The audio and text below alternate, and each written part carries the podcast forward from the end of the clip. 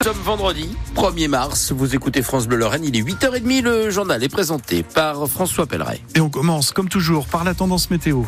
Oui, avec euh, ce matin pas mal de nuages, mais cet après-midi, ça devrait s'éclaircir, nous dit Météo France, on devrait profiter d'une impression de beau, les températures restent d'un bon niveau puisque nous aurons entre 9 et 11 degrés au meilleur de la journée.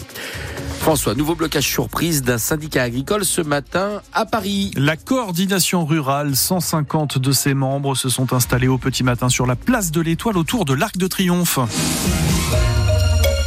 Et 13 d'entre eux ont été interpellés. Attention, sur la 4 à l'est de Paris, il y a un barrage également au niveau de Saint-Maurice, ainsi que sur la 86 au sud de Paris. On a besoin de dialoguer, peut-être pas forcément euh, par des actions interdites, réagit ce matin sur France Bleu le ministre de l'Agriculture. Cette manifestation n'est pas déclarée, elle crée de la tension supplémentaire, ajoute Marc Fesneau. On le voit, la pression ne retombe pas alors que les permanences spéciales agriculteurs en crise s'ouvriront ce matin dans toutes les sous-préfectures.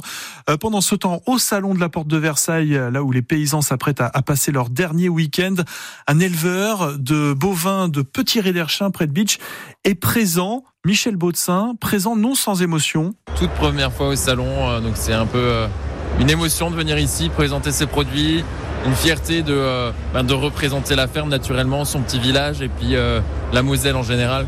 Quand je repense à ma grand-mère et ses dix vaches euh, dans sa petite étable, euh, c'est vrai que on voit le chemin parcouru. C'est un petit peu un moment de fierté, effectivement. Je l'ai fait quand j'étais tout petit, donc c'est vrai que ça fait très longtemps que j'étais pas venu et j'avais pas vraiment, enfin vu que j'étais enfant, j'avais pas capté l'ambiance et, et, et toute la globalité de l'événement, quoi. Michel Baudsin, éleveur de bovins à Petit Réderchin en Moselle-Est, au micro France Bleu Lorraine de Cédric Lieto dans les allées du Salon de l'Agriculture. Tiens, côté palmarès, Charculor a été médaillé au Salon cette année. L'entreprise de Creutzwald a reçu deux médailles d'argent.